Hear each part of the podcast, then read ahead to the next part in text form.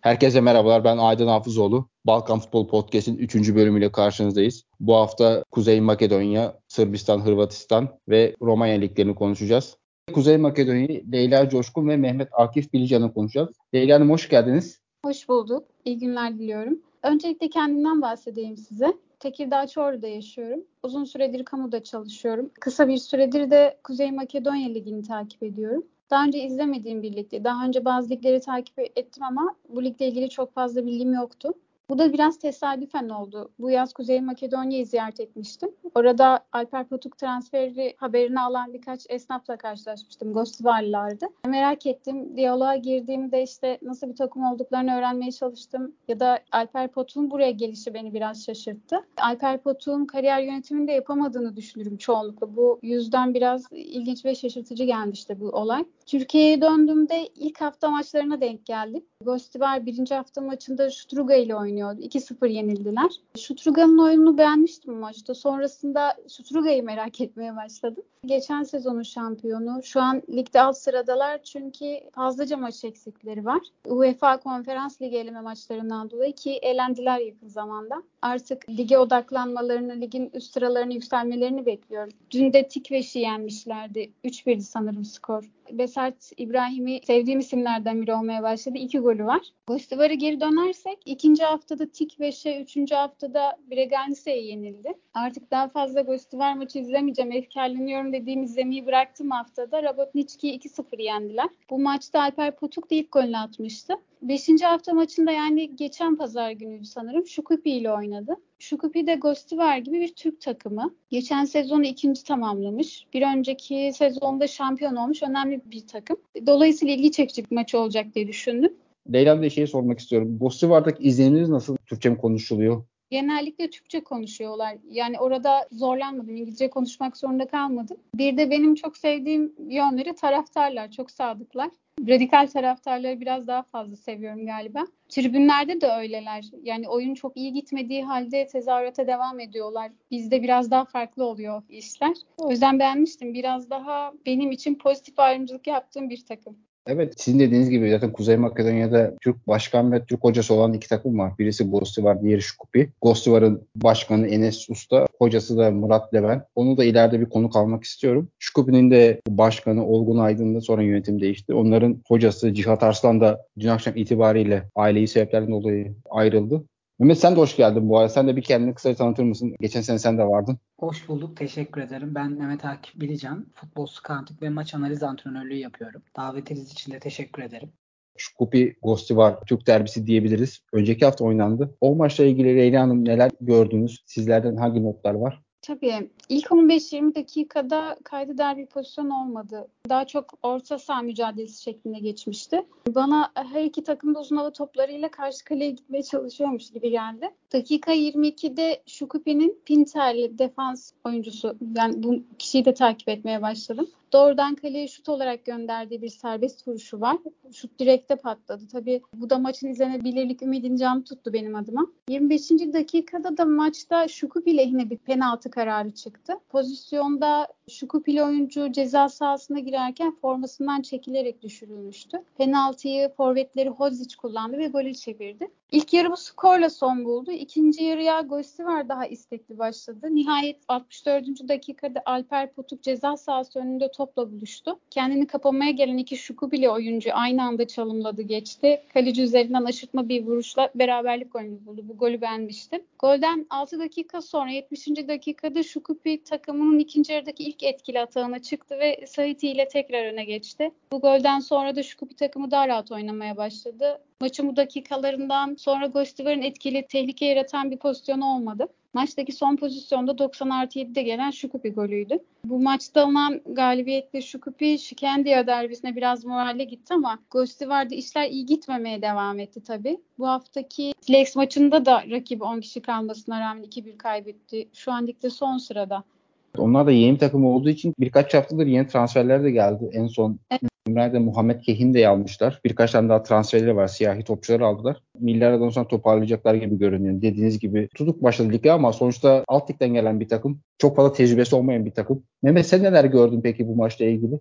Bence her iki taraf için de ders çıkarılması gereken bir maçtı. Yani kazanan ev sahibi içinde, deplasman takım Gosti var içinde. Ben teknik olarak başlayayım. Şöyle söyleyebilirim. Şu kopi maça 4-2-3-1 başladı formatında, kağıt üzerinde. Ama hücum esnasında 4-1-4-1'i zorladı. Karşılarken rakibini 4-3-3 formatına döndü. Ama Gosti var ilk yarıyı kaybetti. Yani bence maçın genelinde bakacak olursak kaybedilmiş bir ilk yarı var deplasman takımı için. İkinci yarı daha böyle derli toplu oynadılar. Tabi buna ilk yarının kaybedilmesine biraz da müsaade eden Şukubi çünkü iyi alanlar attı. Baskıyı, timingi güzel zamanlarda yaptı. Zaten rakibinin birinci bölgesinde aslında pas yapmasına da müsaade etti. Ki istatistiklere baktığımızda deplasman takımının toplu oynama oranı daha yüksek ev sahibine göre. Deplasman takımı için şunu söyleyebilirim. Ghostware şanssızlığı için goller çok kritik dakikalarda geldiğini düşünüyorum. Penaltı olmak üzere ilk gol. Ondan sonra Ghostware 1-1 yaptı. Ancak 5-6 dakika sonra gelen ilk ciddi atak hemen golle sonuçlandı. Zaten artık 2-1'den sonra oyun koptu bence. Alper Potuk'u konuşabiliriz bence bu maç. İkinci yarı oyuna girdi ve kesinlikle net bir hareketlilik kattı acaba ilk yarı başlayabilir miydi diye düşünüyordum ben açıkçası. Herhangi bir sakatlığı var mı vesaire maç ritmi nedir ne durumdadır bilmiyorum ama bireysel olarak baktığımızda yetenekli bir oyuncu. Bu yüzden takımını da hareketlendiriyor. Birlikte oynadığı oyuncuları da hareketlendiriyor vesaire. Bu yüzden acaba ilk yarı Alper Potuk olabilir miydi diye düşünmüyor değilim. Çünkü attığı gollere zaten Leyla Hanım bahsetti. Bireysel katkısı çok yüksek bir gol. Tamamen bireysellikle işi çözdü orada. Ev sahibi için bir şey söylemek istiyorum. 3-1 yendi. Evet skor burada baktığımız zaman güzel duruyor. Goller vesaire. Ancak şöyle bir istatistik var elimde. Duran top sayısı olarak deplasman takım daha çok kullanmış. Bu bence çok önemli bir istatistik. Çünkü bugün bu maçta Gostuvar değerlendirmeyebilirdi ki değerlendiremedi. Ancak duran top organizasyonu daha iyi değerlendirebilecek takımlar ortaya muhakkak çıkacaktır. Ki 3-1 yenilmesine rağmen yanlış hatırlamıyorsam 7 tane korner vuruşu var. Sayısız duran top fırsatı var ikinci yarı. Tabi bunları Gostivar kendi açısından değerlendirmeli çünkü bir iki tanesi dışında net pozisyona giremediler duran toptan. Korner olsun, akan oyunda olsun vesaire.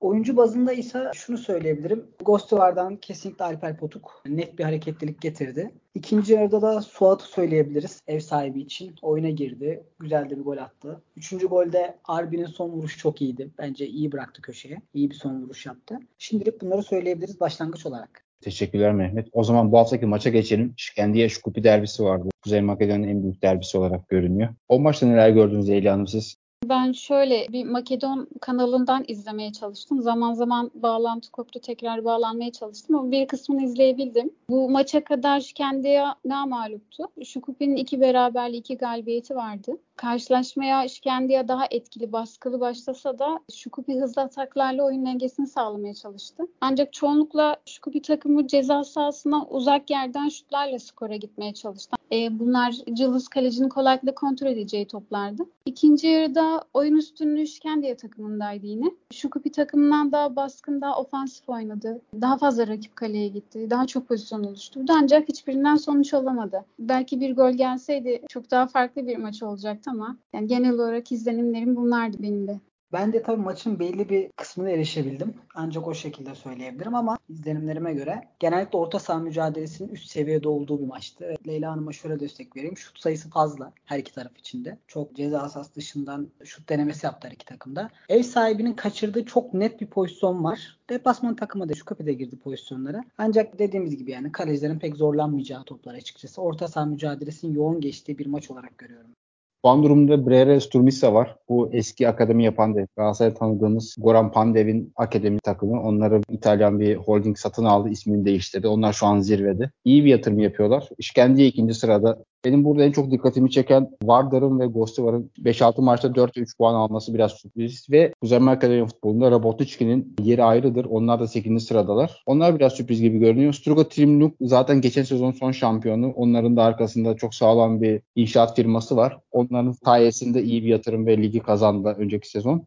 Peki Leyla Hanım siz lige bakınca şampiyonluk adayınız kim ve ligle ilgili hangi değerlendirme yaparsınız? Aslında ben çoğu takımı izleyemedim. Şikendiya'yı beğeniyorum bu konuda. Bir de Sturga'dan hala ben bir çıkış bekliyorum. Yani bunları söyleyebilirim ben şimdilik. Çünkü bir buçuk aydır izliyorum. Tüm maçları izleyemedim. Bazen link de bulamıyorum. Sturga zaten iki maç oynamış sadece. Onların Avrupa maçları devam ettiği için bu erteleme maçları ligi belirleyecektir. Mehmet senin şampiyonluk adayın kim peki? Ligi nasıl görüyorsun? Senin noktaların neler var? Şöyle söyleyeyim. izlediğim maçlar kadarıyla şampiyonluk için tabii biraz daha erken ama belki kötü sürpriz olarak Vardar kötü başladığını düşünüyorum. Rabotniçki'den bence oyun olarak bir tık daha üste çıkacaktır muhakkak ki ben Rabotniçki'nin çıkardığı oyuncuları da beğeniyorum. Scout olarak çıkardığı oyuncuları da beğenirim, takip ederim. Onları bir tık daha böyle üstlerde görebiliriz. Voska biraz beni şaşırttı bu arada. Ben onların birkaç maçına baktım. Onun dışında ya daha çok şeyler değişebilir gibi duruyor bence bu sezon şu an zirvede olan bir Breyer ve Sturmisa zirveye kovacak takım gibi görünüyor. Geçen sezon keza Sturga Tribünlük öyle yapmıştı. Sturga da 2015-16 yılında yeni bir takım aslında. Balkanlarda sağlam yatırımcıyla biraz destekle iyi bir ekip kurmak, yani ligde fark yaratmak kolay oluyor. Başka eklemek istediğin notları var mı Leyla Hanım? Yok teşekkür ederim. Mehmet sende var mı başka? Şu anlık yok. Teşekkür ederim. İzlemesi güzel, zevkli bir lig. Sadece bunu söyleyebilirim. İkinize çok teşekkür ediyorum. Leyla Hanım özellikle sizlere. Gerçekten ilgilisiniz yani bizlerden bile yakından takip ettiğiniz belli. Katılım için çok teşekkür ediyorum. Önümüzdeki aylarda tekrar sizi de aramızda görmek isteriz. Mehmet sana çok teşekkür ediyorum. Rica ederim her zaman. Teşekkür ederim.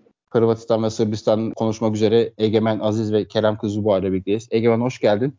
Hoş bulduk. Ben daha çok Sırbistan ve Hırvatistan ligleri hakkında yardımcı olacağım. Adım Egemen Aziz. Kerem sen de hoş geldin. Hoş bulduk. Hırvat Ligi ile başlayalım isterseniz. Lider Hajduk Split, ikinci Ösücek, üçüncü Rijeka ve dördüncü Dinamo Zagreb. Büyük takımlar ilk dörtte yer alıyor. Hajduk Split veya Dinamo Zagreb açısından ligi nasıl görüyorsun?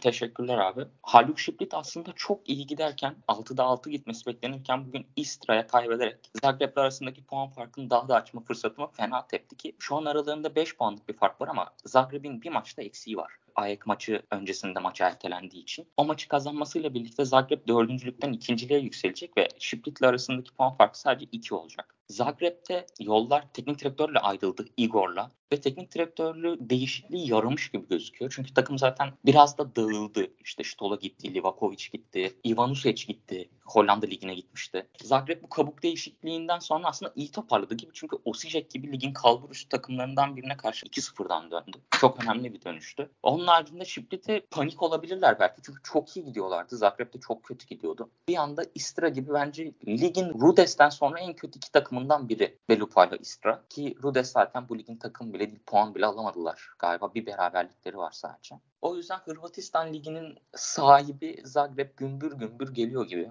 Kerem sen de şunu görmek istiyorum. Sen de Fenerbahçe taraftarısın. Bu transferleri Dinamo Zagreb açısından nasıl görüyorsun ve oradan bakarak ligi nasıl değerlendirirsin? Az önce Egemen de söylediği gibi flash ayrılıklar oldu. Fakat bu ayrılıklar ve gelen genç oyuncular, Wonderkid diyeceğimiz oyuncular Dinamo Zagreb'e neler katar ve Hajduk Split'in yarışta olabilir mi sence Marco Livay önderliğinde?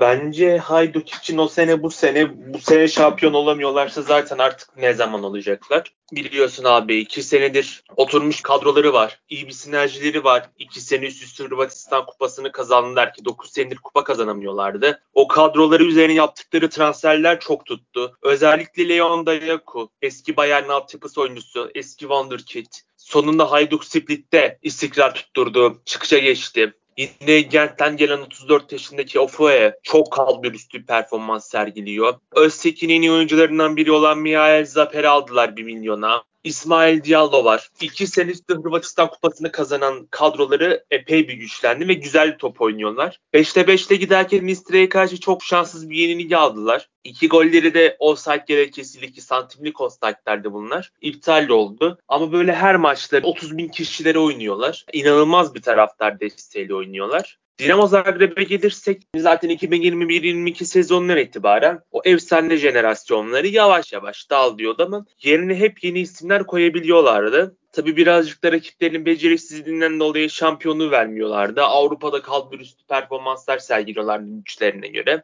Ama bu sene o efsane jenerasyonlarından kalan son isimler teker teker gitti ve Igor Biscan buna karşı çok karamsardı. Ha dedi işte bunları gene tutmak gerçekten çok zor. E çünkü lig içerisinde alabileceğimiz oyuncuların, o lig içerisinde geliştirdiğimiz scouting A sonucunda bulduğumuz oyuncuların hiçbiri burada ilk 11'e giremez tarzı açıklaması vardı Biscan hocanın. Buna karşılık Sergey Yakurevic geldi daha sonra. Yakurevic'in en iyi özelliği, en göze çarpan özelliği kadro mühendisliği. Kiryeka'da da bunu yaptı.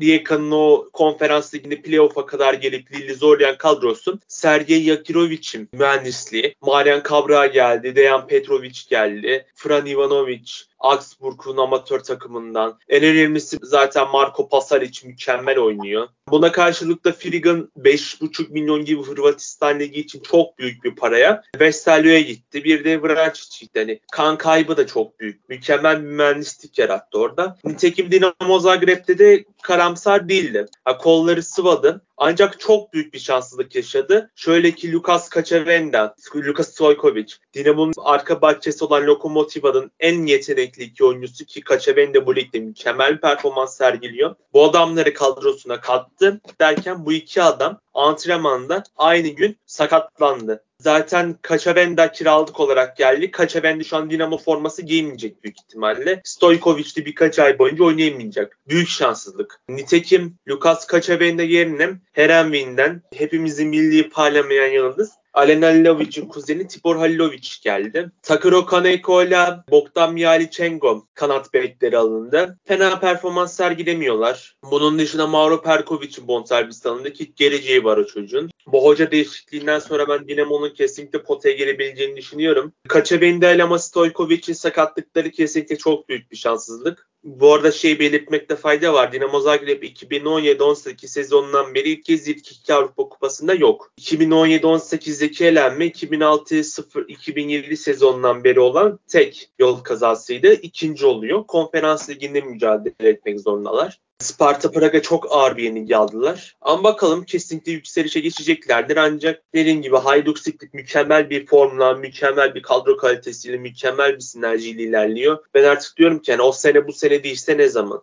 Liva üzerinden Hajduk Split'i destekliyorum ben de. Egemen sana şunu sormak istiyorum. Bu iki takım dışında Öşecek veya Rijeka neler yapar? Sürpriz yapar mı? Ben Osijek ya da Rijeka'nın çok sürpriz yapabilecek takımlar olduklarını düşünmüyorum. Rijeka zaten bence en mahir kısmı Kerim'in de söylediği gibi teknik direktörüydü. Sergey Yakirovic yokken aslında onlardan çok ekstra bir performans beklemiyorum. Osijek biraz nasıl Şipit her zaman Zagreb'in ayağının tökezlemesini bekliyorsa bu sezon olduğu gibi şampiyonluk için. Osijek de her zaman 3. sıradan o tökezlemenin bir bekçisi. O yüzden Rijeka'dan beklemiyorum ama Zagreb eğer tökezlemeye devam ederse bu sezon böyle yalpalayarak devam ederse Şipit'ten sonraki en büyük tehlike Osijek. Kerem Osijek de hoca olarak Stefan Thomas var. Çok gol atıp çok gol yiyorlar. Tam iddiacıların üst sever takımı. Aynı soruyu sana da sorayım. Hem Osijek hem Rijeka'yı. Bir de sana son sıradaki Rudes, Robert Prosenicki yönetiminde ülkemize yakından tanınan bu ligin geri kalan takımlara neler yorum yaparsın? Öncelikle Slaven ve bu sene Rudes'ten sonra en zayıf gözüken iki takım. Slaven geçen sene Avrupa yarışı veriyordu ama çok kan kaybetti. Yükselişe geçmesini beklediğim takımlar, orta seviye takımların en önemlisi Goriza ile Varajdin. Goriza da geçen sene kümeyi oynarken Yerko Sapic'in önderliğinde Rijeka'nın düşük bütçeli bir kadro mühendisliğini yaptı Sopic orada. Bu yüzden Rijeka'nın hoca seçimi bence çok makul. Ama Sopic'ten sonra ne yapar ne eder hiç bilmiyorum Goriza. Barajin'den kesin en az ilk altı bekliyorum. Rudes fena top oynamıyordu aslında ilk haftalardan. Mesela Rijeka'yı 4-0 yenildikleri maçta bile öyle kötü top oynamadı yani direndi. Ki Prosinecki biliyorsunuz benim çok sevdiğim bir isimdir. Tam anlamıyla bir Yugoslav spor adamı. Hırvat baba, Sırp anne, hem Kızıl Yıldız efsanesi hem Dinamo Zagreb efsanesi üstüne Kızıl Yıldız'da tekrar dönüp teknik direktörlük yapıyor. Bosna'da teknik direktörlük yapıyor ve bunları yaparken de kimseye düşman olmuyor. Karakter bakımından çok sevdiğim bir hocadır. Ama işte yani Hırvatistan'da yeni gelen takım kadro kalitesi olarak sırıtıyor her zaman. Bundan sonra en zayıf takımlar dediğim gibi İşra ve Slaven. Özsek'e gelirsek Stepan Thomas çok beğenilen bir hoca değil. Ligi fena açmamıştı. Çok gol atıyordu dediğim gibi. Slaven 6-1 falan yeniyordu böyle. Şommo falan yapıp moral depoluyordu ama Adana Demirspor maçında birazcık patladılar. Bilmiyorum ben çok güvenmiyorum hocalarına. Bence çok bir şey olmaz. Son olarak size şeyi sormak istiyorum. Şampiyonluk adayınız kim? Egemen buyur. Benim her şart ve koşulda şampiyonluk adayım hala Dinamo Zagreb. Bence Jakirovic bu kadroyu toplar, tökezlendiği yerden kaldırır. Zaten bir maç eksiğini kazandığı zaman Şiplit'le arasında sadece 2 puan fark var. Şiplit farkı açacaktı fırsatı varken. Açamadı. Zaten Istra gibi takımlara öyle ya da böyle sürpriz mağlubiyetler aldığınız zaman Zagreb'in ne kadar kötü bir döneminde olursa olsun şampiyonluğu almanız çok kolay olmuyor. Zaten Zagreb'de senelerdir böyle şampiyon oluyor. Rakiplerinin yaptığı en kritik dönemlerdeki garip hatalarla. O yüzden hala Dinamo Zagreb diyorum ben. Kerem senin adayın kim peki? Ben diyorum Hajduk Split için o sene bu sene olmayacaksa bir daha olmasın. Ki 2021-22 sezonunda da böyle Zagreb çok kötü tökezliyordu. Hatta bu Ocak ayında oluyordu. Ben de diyordum yani bakmayın böyle olduğuna. Zagreb hala şampiyonluğun en büyük favorisidir. Ki Hajduk Split çok güzel ilerliyordu. Sonra Livaya ile şeyi kaybetti. Kalinic'i kaybetti. Gitti Slavene 0-0 yenildi. Dinamo ondan sonra bir daha salmadı. Bilmiyorum Ama... ben Hajduk Split olarak görüyorum ama Zagreb döner mi dönebilir. Dinamo Zagreb konferans ligine düştü. Tabii Şampiyonlar Ligi önelemelerinden başlayıp kademe kademe düştü. En son Sparta Praha 3-1 kazandıkları maçın dönüşünde 4-1 gibi hiç beklenmedik şekilde kendilerini konferans liginde buldular. Ama konferans liginde güzel bir kura çektikleri söylenebilir. Birinci torbadan Balkani'yi çektiler. Diğer iki takım da Astana ile Pilsen. Astana ile zaten Şampiyonlar Ligi önelemelerinde bir boy ölçüştüler ve 4-0 ve 2-0 çok net yenmişlerdi Astana'yı. O yüzden ben bu gruptan Dinamo Zagreb'in sürprizlerle karşılaşmadan belki 15 puanla belki 18 puanla UEFA Avrupa Ligi'nden düşen rakiplerle oynamadan kendini son 16 yatacağına inanıyorum. O yüzden bence Zagreb için şanslı bir kura oldu konferans ligi grubu. Şimdi de Sırbistan Ligi konuşalım. Zirvede Başka Topala var. Geçen sezon da Şampiyon Ligi elemelerine katılmıştı. Bu takım iyi gidiyor. İkinci sırada Kızıldız var 15 puanla. Onlar 65 maç sonra ilk kez maç kaybettiler ligde. Partizan bir maçı eksiğiyle 3. sırada 13 puanı var. Burada biraz sürpriz. Çukarişki 9 puanı var. Onlar Avrupa maçlarından dolayı biraz dağılmış gibi görünüyorlar. E bir de bizim yakından takip ettiğimiz Novi Pazar sanki bu sezonun pek iyi başlayamamış gibi görünüyor. Yine ilk sözü ben Egemen'e vereyim. Partizan taraftarı. Hem Partizan'daki eylemleri hem de ligi bir nasıl değerlendirirsin?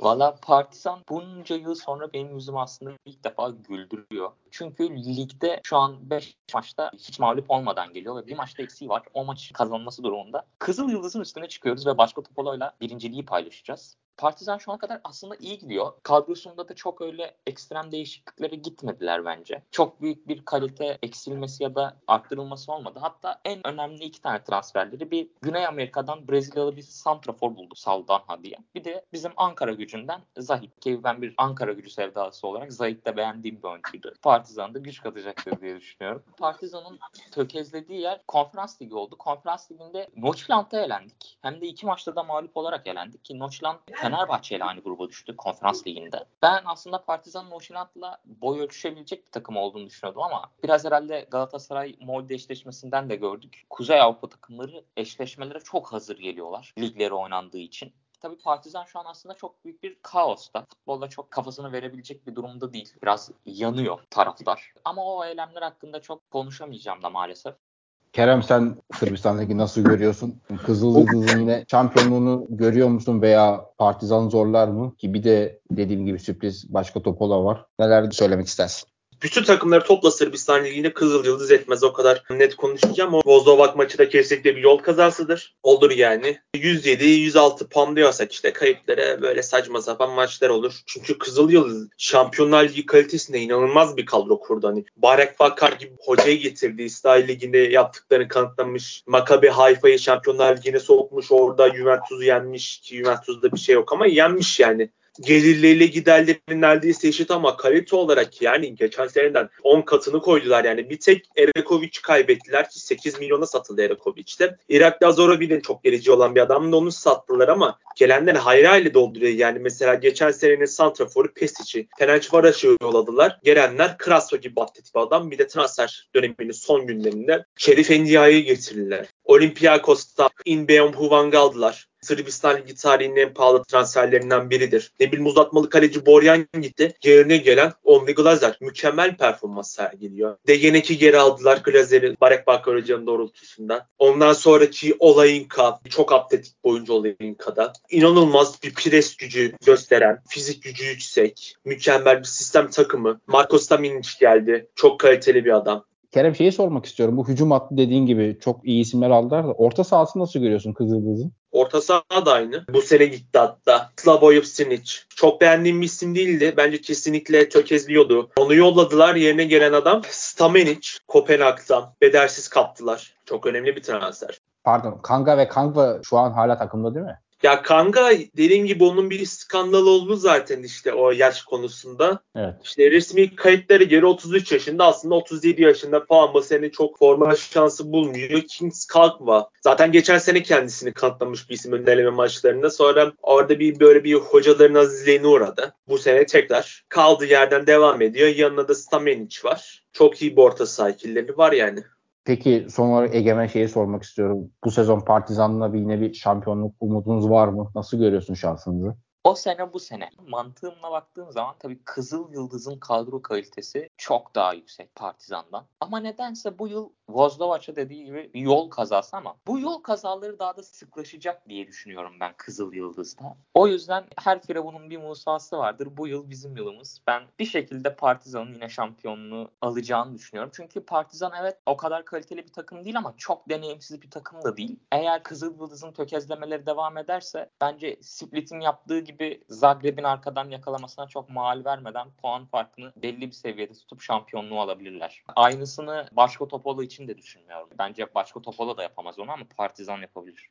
Ki bu geçen sene başlayan bir şey. İşte ne oluyor? Ostoya Mihailovic ki Partizan şeydir ya. Futbol kulübü, basketbol kulübü, tenis kulübü, su topu kulübü, Yugoslav Spor Kulübü Partizan var. Bunların konfederasyonu gibi bir şey. Öyle bir yapısı var. Partizan Basketbol Kulübü'nün başkanı ki yaptıkları fazlasıyla kanıtlamış bir isim. Geçen sene Partizan ABA Liga'da 10 yıl sonra şampiyon oldu. Bunun sinyallerini veriyordu yani. Daha önceden alması lazımdı. Euroleague'de de yaptı ortada. Bunun dışında futbol kulübünün başkanı Milorad Vucelic. Aynı zamanda Yugoslav Spor Kulübü Partizan'ın başkanı. 2016'dan beri kulübün başında ve başarısız. Çok belli. Bir tane şampiyonu var sadece. O da şansa bala. Normal sezonu geride kapatıyor. Sonra Rajkovic işte Kızıl Yıldız'ı yeniyor 3-1. Öyle alıyor şampiyonluğu. Yani başarısız bir adam. Ki bununla da ilgilenmiyor. Sırf spor medyasındaki partizan taraftarlarının bilgilerine göre Milorad Vucelic tamamen parakta aracı olarak görüyor. Ostoya Mihailovic Partizan Spor Kulübü'nün başkanlığına adaylığını koyuyor kazanıyor. Orada Milorad Vucelic katı kuleye getirmeye çalışıyor. Ama Ostoya Mihailovic tenis kulübünün binasına geçiyor. Süreci eline alınıyor ve sonuç itibariyle kazanıyor. Milorad Vucelic de işte şey yapıyor. Bu kirli bir seçimdir de şöyle bir seçimdir de diye. Partizan Futbol Kulübü'nü spor kulübünden ayırıyor. Partizan Spor Kulübü de açıklama yapıyor diyor. Beyler tamam yapın. Kulübün isim hakkı, renkleri, kullandığı stadyum her şeyiyle patenti, domaini bizim elimizdedir. Partizan ismiyle Partizan stadyonda oynayamazsınız diye ortalık böyle çok karışıyor. Partizan'la zaten geçen sportif anlamda Miladaskat lig sonuncusu 4-0 yenilikten sonra sahasında ligi de havlatıyor. Ki Kızıl Yıldız zaten çok açık ara önde götürüyordu. Bildiğiniz gibi yani daha böyle Kasım ayında falan filan kafadan bitirmişti. Dördüncü bitiriyor bomboş stadyumların önünde. Ki Grobari zaten bu sene de boykot yaptı. Ancak Milorad Vucelic istifa etti. Çok kötü etiliyordu çünkü. Ama Partizan'ın kadrosunda eksikler var mı? Var. En önemli kayıp Ricardo Gomez gibi bir ismin gidişiydi. Defans hattında Urosic ve Vujacic direkt kulübüne kalmıştı iki adamıyla. Ancak Firmino'ya benzerliğiyle dikkat çeken Saldanya, Ricardo Gomez'in o inanılmaz performansını doldurmayı başardı. Bu konuda çok büyük bir kaybı olmadı. Son olarak dikkatimi çeken bir transfer tabii ki de Alexander Sekic. Kadro kalitesi konusunda Skazılı Yıldız'a yaklaşamaz. Eksikleri var mı? Var ama özellikle Saldanya ve Şeverina transferleri Partizan'ı beklenenden daha fazlasını verdi. Ama dediğim gibi Kızıl Yıldız'ın inanılmaz bir kadrosu var. Muhteşem bir takım oldu. Rekor kırarak şampiyon olacaktır. Bir de son olarak Kızıldız'ın Şampiyonlar Ligi grubunu konuşalım. City, Young Boys, Leipzig ve Kızıldız var grupta. Kerem Kızıldız'ın bir şansı var mı gruptan? ikinci çıkma veya üçüncü mü olur? Nasıl görüyorsun? İlk iki için şans yok. Şöyle olabilir. Şerefli bir yenilgileri olur. Dinamo Zagreb'in site gibi. Güzel top oynarlar ve dikkat çekerler. Ben Young Boys'ın üçüncülük yarışına girerler. Kazanırlar da bence. Zaten Young Boys'ta Kızıl Yıldız'ın geçmişi var. 2019-20 sezonunda Kızıl Yıldız'ın kadro kalitesi konusunda ağım olmadığı zamanlar, yeni yeni Avrupa deneyimi yaptığı zamanlar Şampiyonlar Ligi playoff'unda eşleşiyorlar ve eliyor Kızıl Yıldız ama iki maçta berabere bitiyor. Deplasman golüyle geçiyor. Birazcık ortada beşleşim oluyor oluyor. Kızıl Yıldız'ın Young Boys'u mağlup ederek ben gruptan 3. olarak Avrupa Ligi'ne devam edeceğini düşünüyorum. Şimdi de Ulaş konuyla Romanya Ligi'ni konuşacağız. Ulaş hoş geldin. Hoş bulduk abi. Ulaş Romanya'da 8 hafta geride kaldı. Lider FSSB, ikinci Kluj. Senin bir genel lig değerlendirmeni yapabilir misin bize? Tabii abi Romanya Ligi'nde 8 hafta geride kaldı. Bu 8 haftada FCSB puan durumunda liderliğini sürdürürken Üniversite Craiova, Petrolü Ploiești, Rapid gibi takımlar ilk 6'da yer alıyor. Ligin son iki sırasında FC Botoşan ve Politehnika Yaş var. Peki Ulaş Lig'de Farul Konstanta kötü başladı. Hacı bu hafta 4 yediler. Farul Konstantsa'da Deniz Alibek gittikten sonra Fiorentina'dan Luis Munteano'yu kiraladılar ama hafta içinde HJK Helsinki mağlubiyetinin de etkisinin olduğunu biraz düşünüyorum. Sezona çok iyi başlayamadılar. Alibek gibi önemli bir oyuncunun Katar'a gitmesi Farul için büyük bir kayıp oldu. İnşallah Farul toparlanır. Bu sene onlar için pek iyi başlamadı diyebilirim. Peki başka ligde dikkat çeken takımlar sence hangisi? Ligde dikkat çeken takımlar FC Voluntari var, Rapid Bükreş var, Şepşo SK var. Bu takımlar dikkat çekiyor. Şepşi ligde 6 maçlık yenilmezlik serisi var. Şepşi'nin FC Voluntari de fena başlamadı. Üniversite Craiova yaz döneminde ikinci haftadan sonra Eugene Neagoya'yı kovdular. Lorenz Sürece kampı getirdiler. Onunla da bir çıkış yakaladılar ama son iki haftadır da Craiova kötü bir gidişat sergiliyor. Peki bir de notların arasında Kuluj vardı. Kuluj'a ilgili neler söylemek istersin? Şefere Kuluj sezona iki galibiyetle başladı. Sonrasında Avrupa'da Adana Demirspor'a Romanya'da berabere kalıp Adana'da 2-1 mağlup olarak Avrupa maceralarını erken bitirdiler. Ama FCSB mağlubiyetinden sonra Kuluj toparlandı ve üst üste galibiyetler aldılar. Son 3 maçını kazanarak şu an puan durumunda ikinci sıradalar. Hatta Adana Demirspor maçından sonra Adana Demir Başkanı Murat Sancıhan Kulüpten Arlin Dayeti istemesi de komik viral bir olay oldu. Kadrosunda iyi isimler var, tecrübeli isimler var. Arnavut Arlin Ayeti var. Ukraynalı Sevilla'dan yakından tanıdığımız Konoplyanka var. Geçen sene Utarat'ta oynayan Filip Otele. Kadroda onun dışında Kamora, Birlicea, TSK Sofya'dan tanıdığımız Carlo Muar gibi isimleri var. Kulüj toparlanır. Bu sene Romanya'da en fazla 3 veya 4 takımın şampiyonluk için mücadele edeceğini ben öngörüyorum abi. E peki hangileri sence bu dört takımlar? FCSB, Cluj, Rapid, belki Farul ya da Craiova ama Craiova'yı daha yakın görüyorum. Farul bu sene pek iyi performans sergileyemiyor. Üniversiteye Craiova sadece eski oyuncular Alexandru Mitritsa'yı alsa da iyi bir performans sergilemeyi başarıyor. Peki bir tane tahmin bulunsan hangisi şampiyondur? Steva, FCSB derim bu sene. Geçen sene Şaralambus'u sezon sonunda getirdiler. Bu sene gayet iyi gidiyorlar. Kadroda da deneyimli isimleri var. Octavian Popescu, Darius Solaro, Florinel Coman. Türkiye takımlarıyla da alınan Adrian Schut İtalyan golcüleri Andrea Compagno var. Yani bu sene şampiyonluğun bir numaralı favorisinin FCSB olduğunu düşünüyorum. Bu hafta iki tane önemli maç vardı. Sen bunların özetlerini ve maçları takip etmişsin. Bir tanesi derbide. Bükreş derbisinde Rapid Dinamo'yu 4-0 yendi. E, çok net bir fark. Bu evet. maçla ilgili neler söylersin? Rapid Bükreş rahat kazandı demek istiyorum abi. Çünkü Dinamo Bükreş sezona transfer yasağıyla başlamıştı. Hakim Abdallah'ı sadece transfer ettiler. Sonra yasağı kaldırdılar ama Dinamo'nun da toparlanması biraz uzun zaman alacak. Rapid 4-0 kazandı. Rapid'in Kosovalı golcüsü Balkani'den transfer edilen Albion Rahmani derbiye 2 golle katkı sağlarken Rapid bu maçla birlikte üst üste 3. galibiyetini aldı. Zaten Rapid Bükreş taraftarı derbi derbide de kale arkasında bayraklarla, şovlarıyla etkileyici bir performans sergiledi taraftar olarak. Rapid üst üste 3. galibiyetini aldı. Albion Rahmani de 2 golle derbinin yıldızı oldu diyebilirim.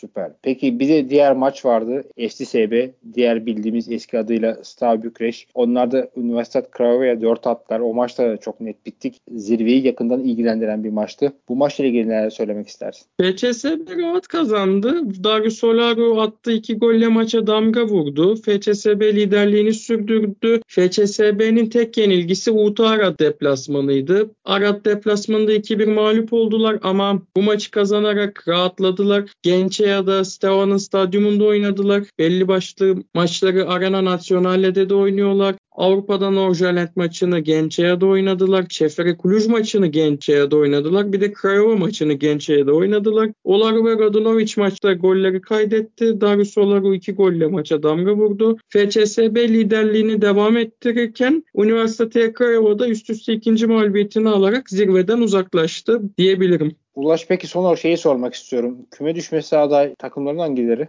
Feçe Botoşan'la Politeknika yaşı aday görüyorum. Botoşan henüz daha galibiyet alamadı Romanya Süper Ligi'nde. Poliyaş'ta inişli çıkışlı bir performans sergiliyor. İlerleyen haftalar ne gösterir bilmiyorum ama Dinamo Bükreş'in de Otelül Galatas'ın da düşme ihtimallerinin hatta belki Üniversite Kulücün bile düşme ihtimalinin olduğunu görebiliyorum. İlerleyen haftalar ne gösterecek merak konusu. Peki başka eklemek istediğin notlar var mı? Yok abi bu hafta ekleyeceklerim bunlar da önümüzdeki bölümlerde daha detaylı bir şekilde aktarmayı planlıyorum. Ulaş sana çok teşekkür ediyorum değerli katkıların için. Ben teşekkür ederim abi. Bu hafta bize katkı sağlayan Leyla Coşkun, Mehmet Akif Bilican, Ulaş Konu, Egemen Aziz ve Kerem Kuzluboy'a çok teşekkür ediyorum. Güzel bir ekip olduk. Bir dahaki podcast'te görüşmek üzere. Hoşçakalın.